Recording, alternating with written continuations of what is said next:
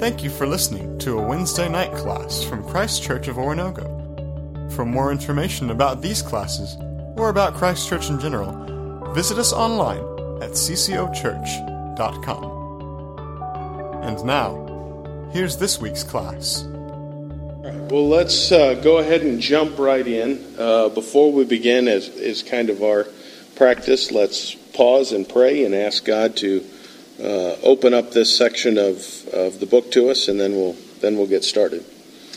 Father, we do thank you for just the opportunity to be here today. Thank you for everyone that is here. Thank you for um, God the work that they have put in, even in preparation for today, uh, in reading and studying, investigating, opening their heart. God, I pray that you will reward that uh, with insight from your word uh, that you will help us to apply this section of Scripture to our lives so that um, we better understand how we should live uh, Monday through Saturday.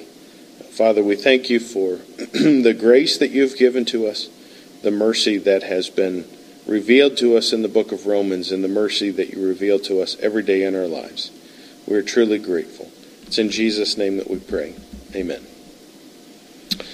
Okay, so we have uh, essentially made it through what is the theological section of the book, chapters 1 through 11, where Paul lays out a myriad of teaching as to what the gospel is, specifically how God's righteousness can be ours through faith. That's really, in a nutshell, uh, chapters 1 through 11.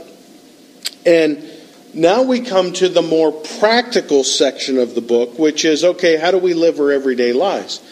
And I would tell you that, you know, there are, are folks that say, okay, that theology stuff is all well and good, and yeah, you know, it's kind of interesting, but, you know, this is the really important stuff. This is the stuff we need to study.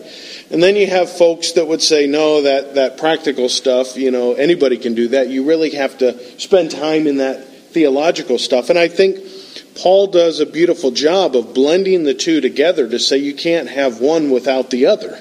Uh, you know, the, the practical is based on the theological, and the theological is, is important to understand our position and who we are and why we are so that we can then live out this reality. So, chapter 12, verses 1 through 8, is really a transition. How do you get from theology, uh, explaining the gospel, explaining the gospel in detail, explaining uh, why Israel has not believed, and then all of a sudden jump into, okay, now here's how you need to live.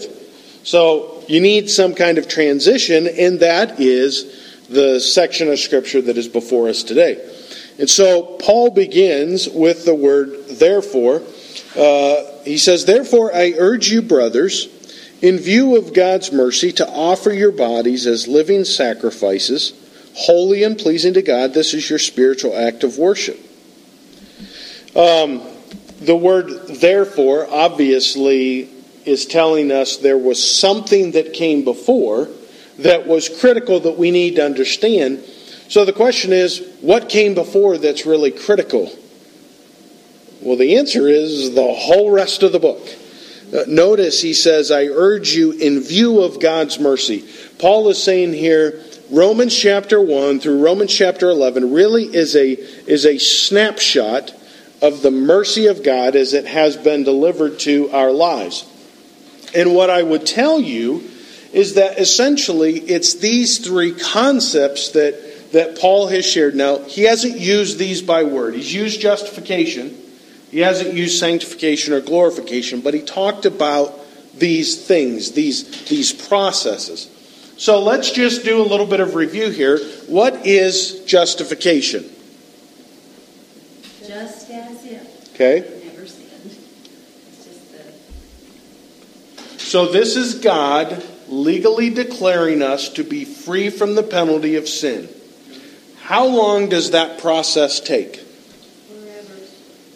Okay, it takes forever. It sticks forever, but how long does it actually take? Just, it's just an. It's instantaneous, isn't it? It is the moment that God senses faith in us and a response to Him instantaneously. He applies the righteousness of Jesus Christ to us and declares us to be righteous in his sight. He no longer views us as us, does he? He views us as Jesus Christ. He views us as having died. He views us as having been raised to life, uh, freed from sin's penalty. We put this up here earlier. So that process is instantaneous. And then in chapters 6, 7, and 8, Paul begins to deal with this issue of sanctification. What is sanctification? Becoming holy Okay, as he is holy. becoming holy. I heard process over here. So it is the process whereby we learn to live without succumbing to the power of sin, right? Uh, it is a process. Now, how long does this take? Lifetime. A lifetime. We are subjected to this throughout our entire life. Um, justification centers greatly around the finished work of Jesus. What does sanctification, what, what member of the Godhead does sanctification center around? The Holy Spirit.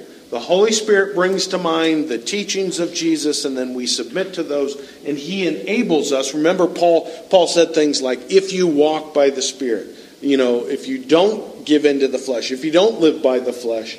So uh, the Holy Spirit enables us then to overcome the power of sin. And then we have this one down here glorification. What is glorification?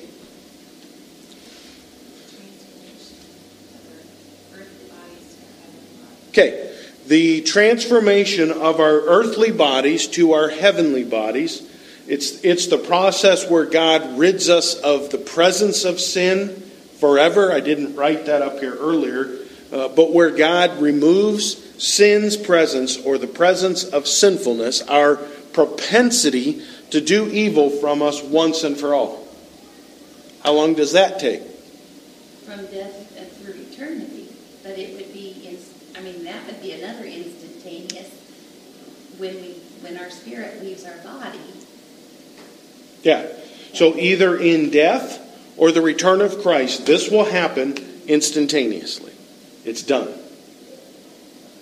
Now, justification followed immediately by sanctification. Once, once we have come to Christ, we immediately enter this process, sanctification, but notice the big gap. There's this long, drawn out process. And this is the mercy of God. So the question is why are you here? Why does God choose to leave us here throughout the sanctification process? In other words, why not just justify us and then take us out of the world into glory, into eternity? Why does He leave us here? Anybody else ever wondered that? You know, life can be difficult. It can be a struggle. It can be hard. Uh, there are pains that come into life. There is loss. There's all these things. And it's all because of this. We, we, we, we learned early that it is the effects of the sinfulness of ourselves and other people, Romans chapter 1, that cause this decaying process in life. But there are times when we think, God, you know, why not just get us out of here? Because at this point, not everybody will have the opportunity for glorification because we haven't, we haven't been able to reach everybody in order for them all to choose God. and Okay. Choose Christ. And so I don't remember where it said it, but uh, when it's, ta- I think it's Paul talking about how, you know, because they even thought, you know, he'd come back much sooner. And so that was, you know, 2,000 years ago, and he's Yeah. still not here. And so Paul say, says, you know, he's, um, he's not um, slow about his promises. We count slowness, but he's patient, not wanting anyone to perish, but for all to come to repentance. And so he's still waiting patiently for those others that he loves just as much as he loves us. Okay. And so we're here to be the witness because it says somewhere else that how can they believe if they don't hear? How can they hear if nobody preaches? Yep. And how can they preach if nobody sends them? And so it's on us that in that growing process that we're his voice, his Yep. his feet. So to be used, uh, as a matter of fact, one of the quotations you made was from Romans chapter 10, where Paul is talking about how can the Israelites believe if nobody goes to them and shares the good news. So to be used, but But Paul has also given us some other insights throughout here. Uh, remember when he said, Hope doesn't disappoint, but hope brings character and patience and all of these things. And we read that and we said, mm, yeah, we don't really like that. Can we just kick that to the side and just get to the good part? So well, I, it, think, I think God, when God first created the world, His intent was for life to be in a state of Mm-hmm. Mm-hmm. That was the original intent. Mm-hmm. But then sin entered the world.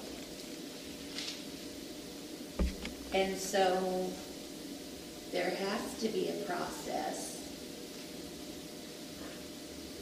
I mean, then that then that created the need for the process of being justified and then sanctified.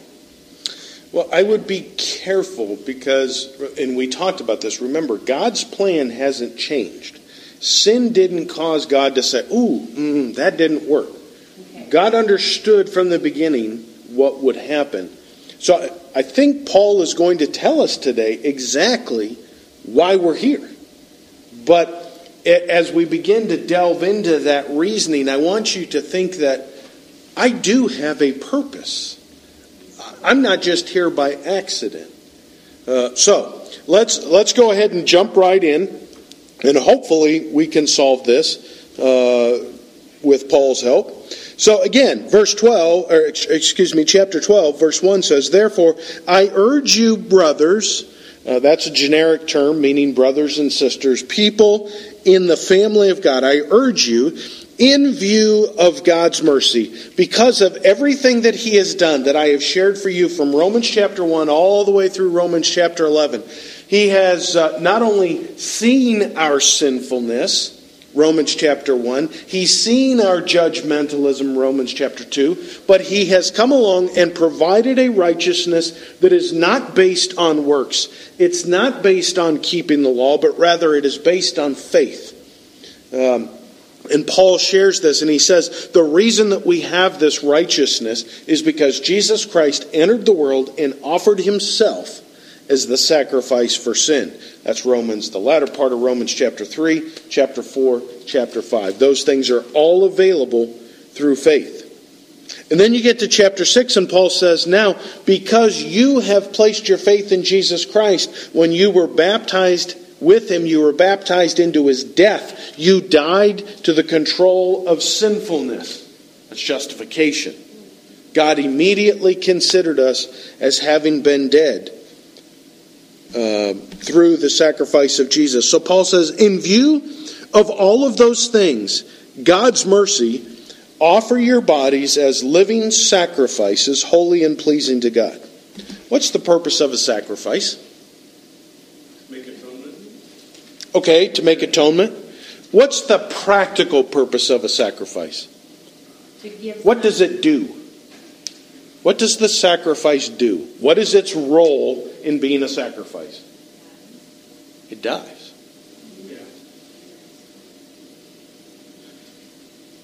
Offer your bodies as living sacrifices.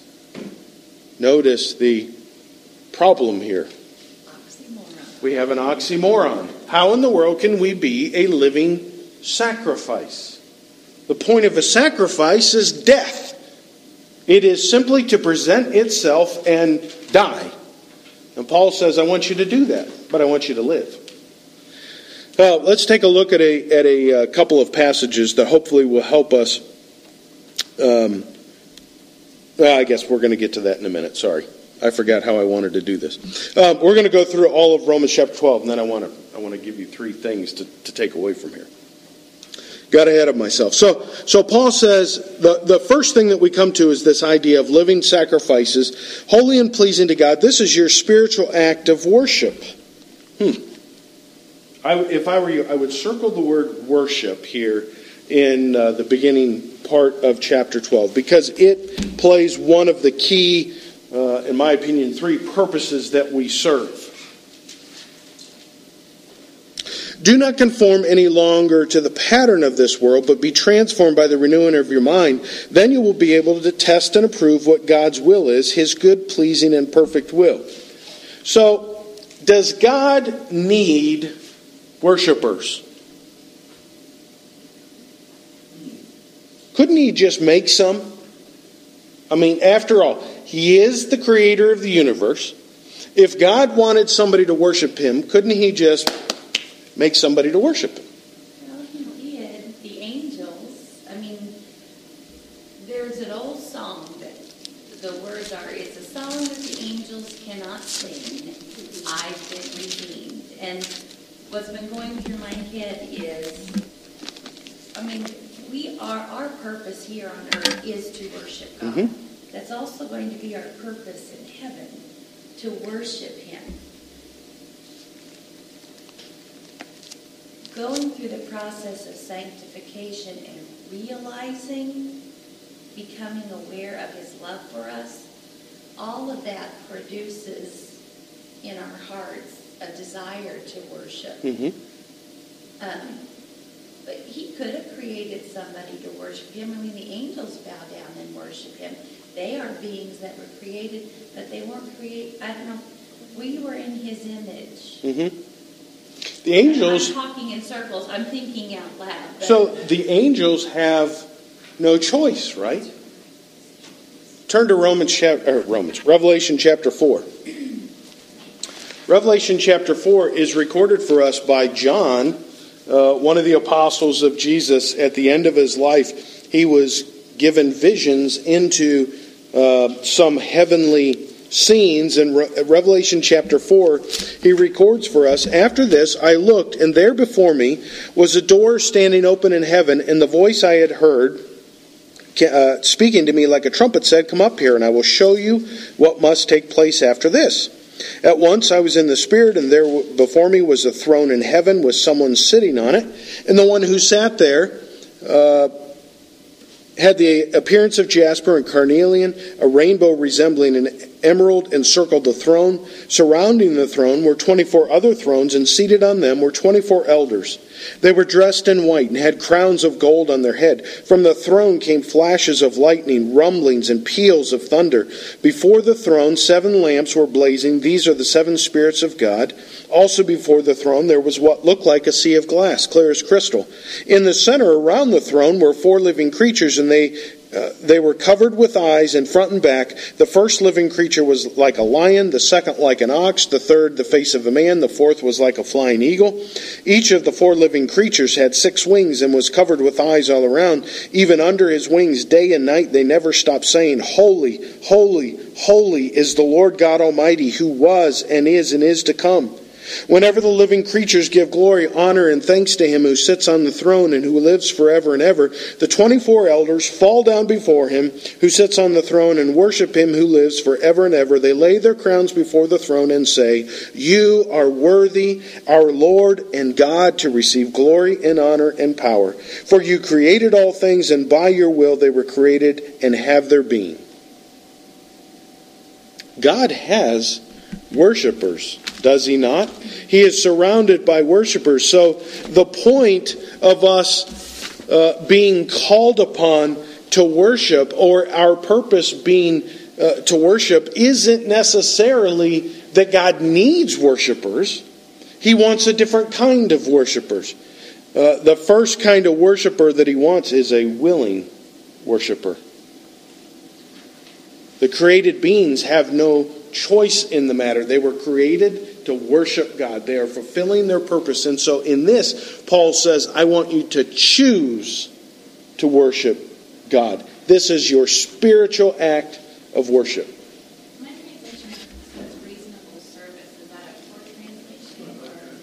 It's a different translation. Um, so, in biblical translation, you should remember this from Christ in the Bible at Ozark. So, there are different codexes. Uh, codexes are copies of the original, and sometimes uh, there would be issues, uh, whether it's missing fragments or a, a person who copied the text would have uh, inserted something, and so that would be the word got changed there the most reliable manuscripts uh, which are recorded, because you have the New King James, is that right? Uh, the most reliable manuscripts do say uh, spiritual act of worship, um, which is what is recorded in the NIV and I think the New American Standard. Uh, and that, you know, that this is what we call textual criticism, where you, you look at the original and you say, okay, we've got 50 copies. And of the 50 copies, 45 of them say this and 5 say this. How do we, how do we determine which one to use? And uh, so I would tell you that probably in this case, the NIV is a little better at grasping what the original was. Uh, reasonable act of worship involves the mind, um, yes, and the in this case, the NIV says uh, that it's spiritual. It involves the heart. Now let's think of the context. How did Jesus say? Remember the woman at the well? And he says, Woman, there, there's coming a day when those who worship me must worship me in spirit and in truth. Uh, so as you, as you begin to follow the theology through the New Testament, I would tell you that probably fits better with the context as well. So, number one, God wants willing worshipers. Number two, God wants spiritual worshipers in spite of our tendency towards our sin nature. Uh, think about it this way the angels in heaven, as they bow down to worship God, they have nothing preventing them from worshiping Him. But we do, don't we? There is a natural tendency within us to want to choose evil. Remember the broken cart, the Walmart cart. We always want to go to the left or, or, or whatever the situation is. And so, for God to have worshipers whose bent is to choose themselves, right? That's what the essence of sin is. Romans chapter 1. The essence of sin is when I choose myself over everybody else and over God. What is worship? It is an act of setting aside myself for somebody that is greater than me. And so God wants worshipers who are spiritual in spite of our tendency towards the following of our sin nature. And then finally, God wants redeemed worshipers. And this goes to what Benita was talking about. The angels can't sing the song of forgiveness because they've never experienced forgiveness. They can't sing the song of mercy because they've never experienced mercy. Only sinful people can sing those, those songs. And so, God, we are left here to worship God as willing worshipers, spiritual worshipers, and redeemed worshipers. Um, and I think that that is important. And I'm, I'm going to kind of uh, save the rest of my comments till towards the end uh, as we begin to apply this. Uh, but okay, secondly, Paul says, verse 2 do not conform any longer to the pattern of this world, but be transformed by the renewing of your mind. Then you will be able to test and approve what God's will is, his good, pleasing, and perfect will. Notice here that, that uh, Paul gives us two sides of the same coin. He says, Don't be conformed, but be transformed. Uh, conformity is when we are merely pressed in upon. Uh, the, a literal translation or a word picture of this is pressed into a mold. So you, you, you put something that's malleable, like clay, into something, and then you put a mold around it. It's going to take the shape of the mold, isn't it? Well, what happens when we are malleable? When we are easily distracted, easily moved away, and then we are put into the mold of the world, the evil system that is set up around us, what are we going to come out looking like? We're going to come out looking like the world. We're going to buy into its belief systems. We're going to, we're going to begin to understand the world in light of its paradigm. And that's what Paul is saying here. Don't be conformed to the pattern of the world, but be transformed by the renewing of your mind. Um, here, Paul is saying that transformation requires the denial of self. Let's turn to Mark chapter 8.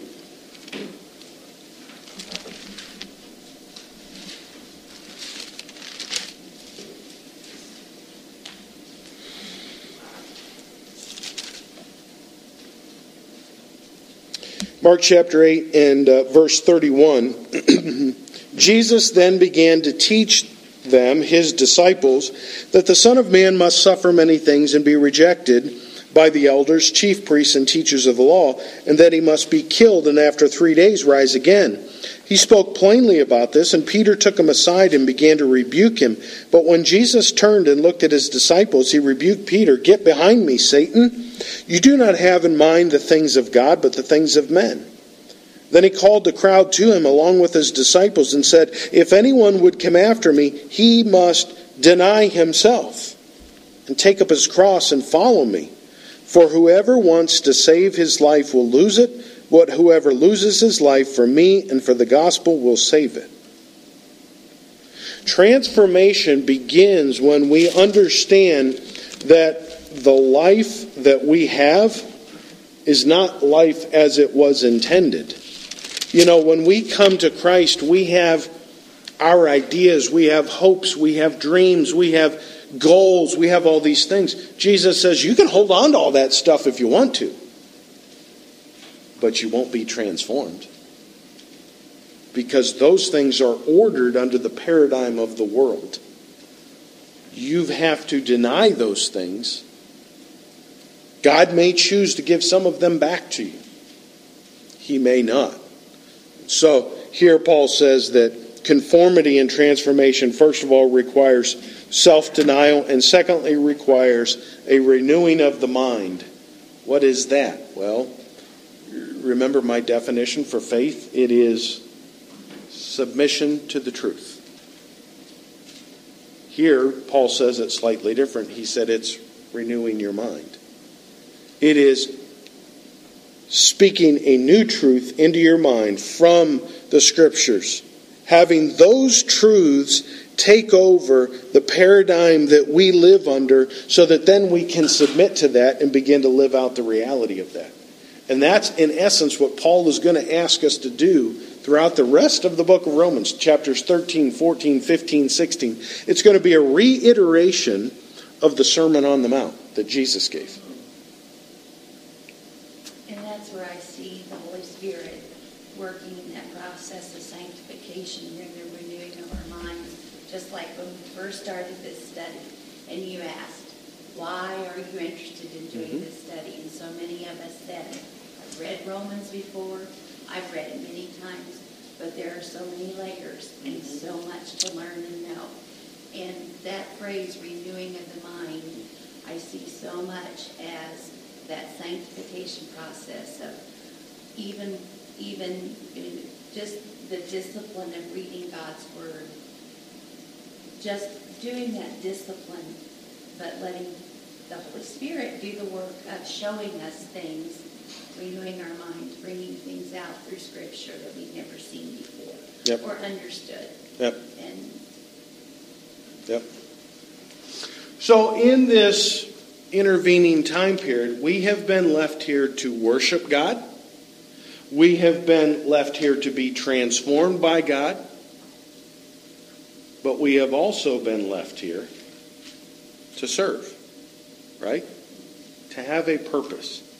Notice uh, what Paul goes on to in the rest of this section, verse 3 For by the grace given me, I say to every one of you, do not think of yourself more highly than you ought, but rather think of yourself with sober judgment in accordance with the measure of faith God has given you.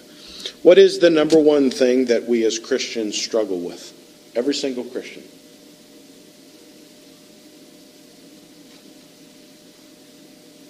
We've talked what? Okay, pride. I don't need help. The essence of the gospel is I need help. We struggle to even come to terms with that, and then when we do, we don't want to ask for help from anybody else, right? Pride. And so Paul says here, do not think of yourself more sober, uh, excuse me, do, do not think of yourself more highly than you ought, but rather think of yourself with sober judgment in accordance with the measure of faith God has given you. There is an understanding of ourselves in this verse where Paul says, you need to constantly be measuring yourself, weighing yourself. But it's not against other people. It's against the standard of truth in Jesus Christ. It's against uh, how much am I entrusting myself to Him, the measure of, of faith. And then, then Paul goes on, he says, just as each, each of us has one body with many members, and these members do not all have the same function, so in Christ, we who are many form one body, and each member belongs to all the others. We have different gifts according to the grace given, given us. If a man's gift is prophesying, let him use it in proportion to his faith. Faith. If it is serving, let him serve. If it is teaching, let him teach. If it is encouraging, let him encourage. If it is contributing to the needs of others, let him give generously. If it is leadership, let him govern diligently. If it is showing mercy, let him do it cheerfully. We have been left here to be humble in service. We have been left here to worship, to be transformed, and then finally to have humility and service. Number one, we have to understand that our giftedness comes from God. We don't choose our gift, we don't uh, work on our gift. The gift that we have, whether it is teaching, serving, governing, has been given by God, and we just need to accept that. You know, it's, it's real easy to look at you know, I look at Noah and his musical abilities. The kid, the kid picks up the saxophone and he plays it from the beginning, like, you know, he's been playing it his whole life. I'm thinking, well, that's not fair. you know, that stinks. But it, we do the same thing in the church, don't we?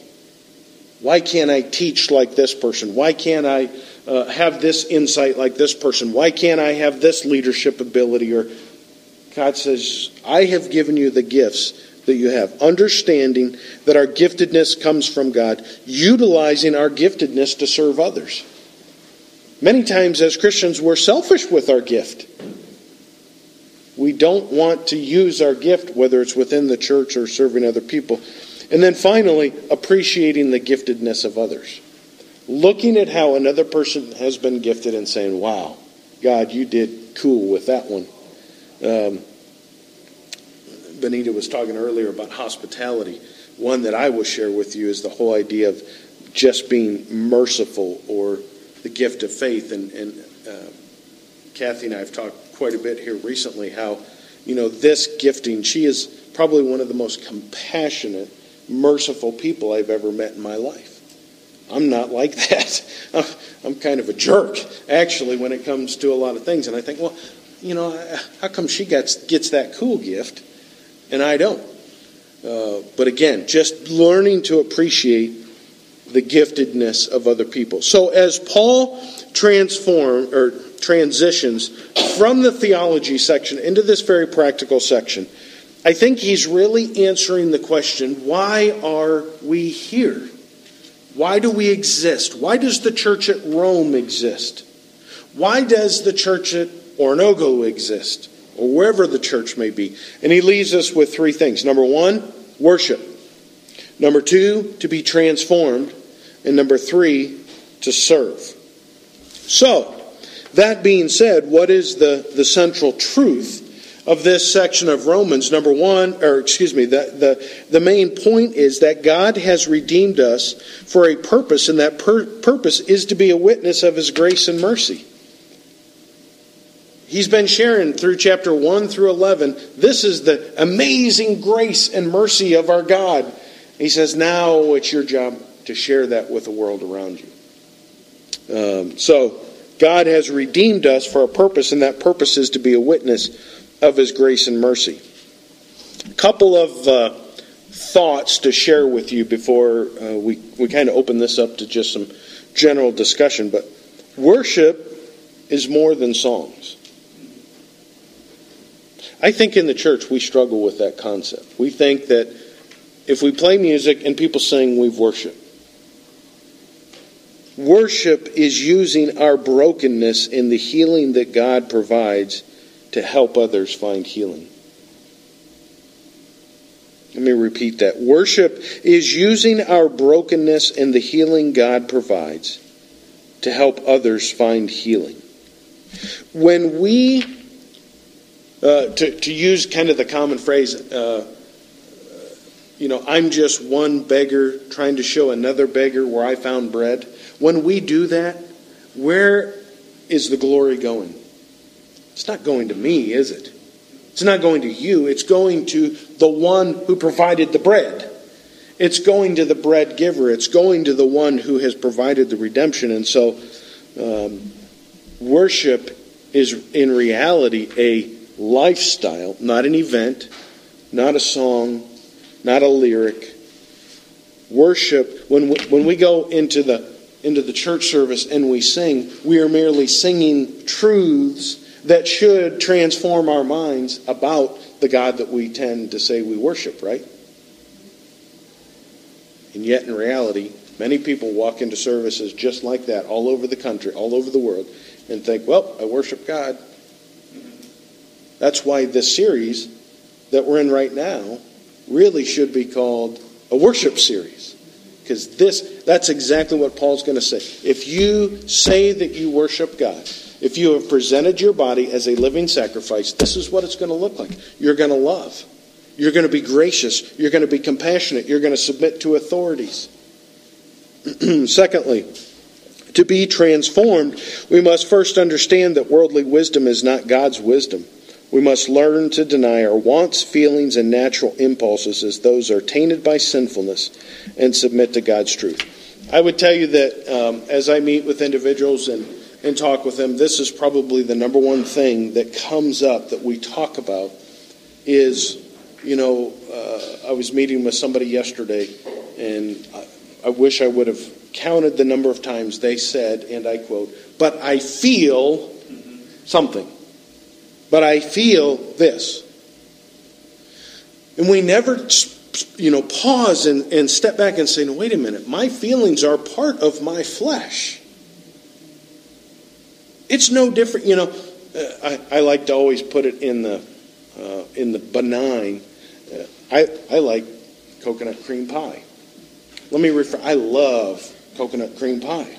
So what if I said I feel like I'm going to have coconut cream pie for breakfast this morning? And I feel like I'm going to have coconut cream pie for lunch today. And I feel like I'm going to have coconut cream pie for supper and dessert, all three meals. Eventually, I'm either going to turn into a coconut or I'm going to be really, really sick. Right? Why? Because all I'm doing is giving into my basic instinct. The, the most basest of things, I'm simply giving into it. And so what we do as Christians, we do the same thing, don't we?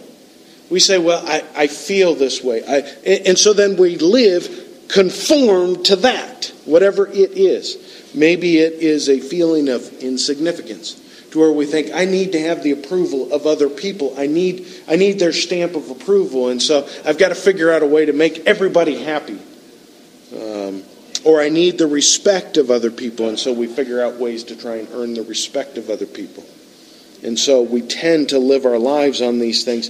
And all the while, God is standing by saying, I just want you to be you. I want you to know that you are valued as you, loved as you, and are uniquely created as you. And that's enough. And in that moment, when we begin to understand that, true transformation begins to occur uh, so that we then begin to live according to faith and not by sight. Number three, how can you participate in the body of Christ?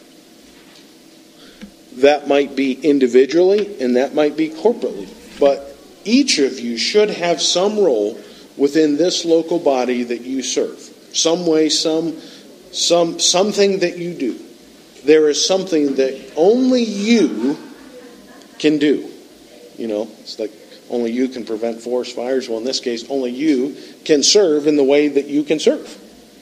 So, that being said, you know, the, it's kind of cool. I didn't plan it this way, but the, the next thing that happens in this room is called next steps.